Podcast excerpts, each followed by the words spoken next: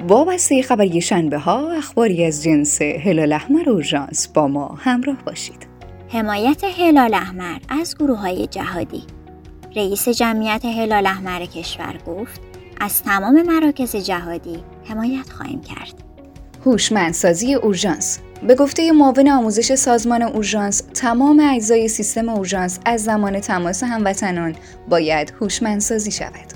تهران حادث خیزترین استان با توجه به آمار عملیات امدادی در ارتفاعات کوهستانی و مناطق جنگلی در مدت زمان اخیر تهران حادث خیزترین استان معرفی شد.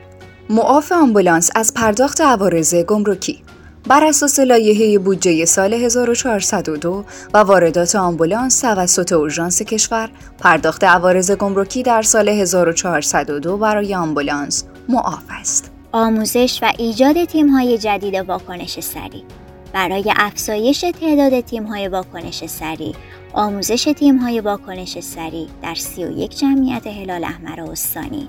از هفته نخست بهمن آغاز می شود. وجود 3200 پایگاه اورژانس در کشور.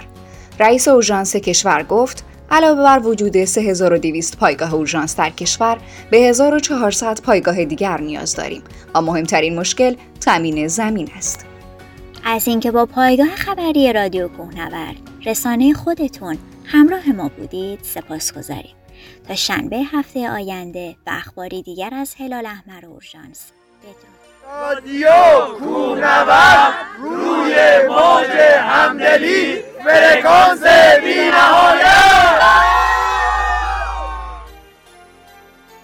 عرض سلام و درود و خود و قوت دارم. خدمت همه شما مخاطبان گرامی پایگاه خبری رادیو کوهنورد. پایگاه خبری رادیو کوهنورد طبق قانون مطبوعات در حوزه های کوهنوردی و سودهای ورزشی محیط زیست هلال احمر و گردشگری در سر سر کشور فعالیت می‌کنه. تا یادم نرفته باید خدمتتون ارز کنم که این رسانه هیچ گونه رابطه حقوقی و غیر حقوقی با صدا و سیما نداشته و نداره.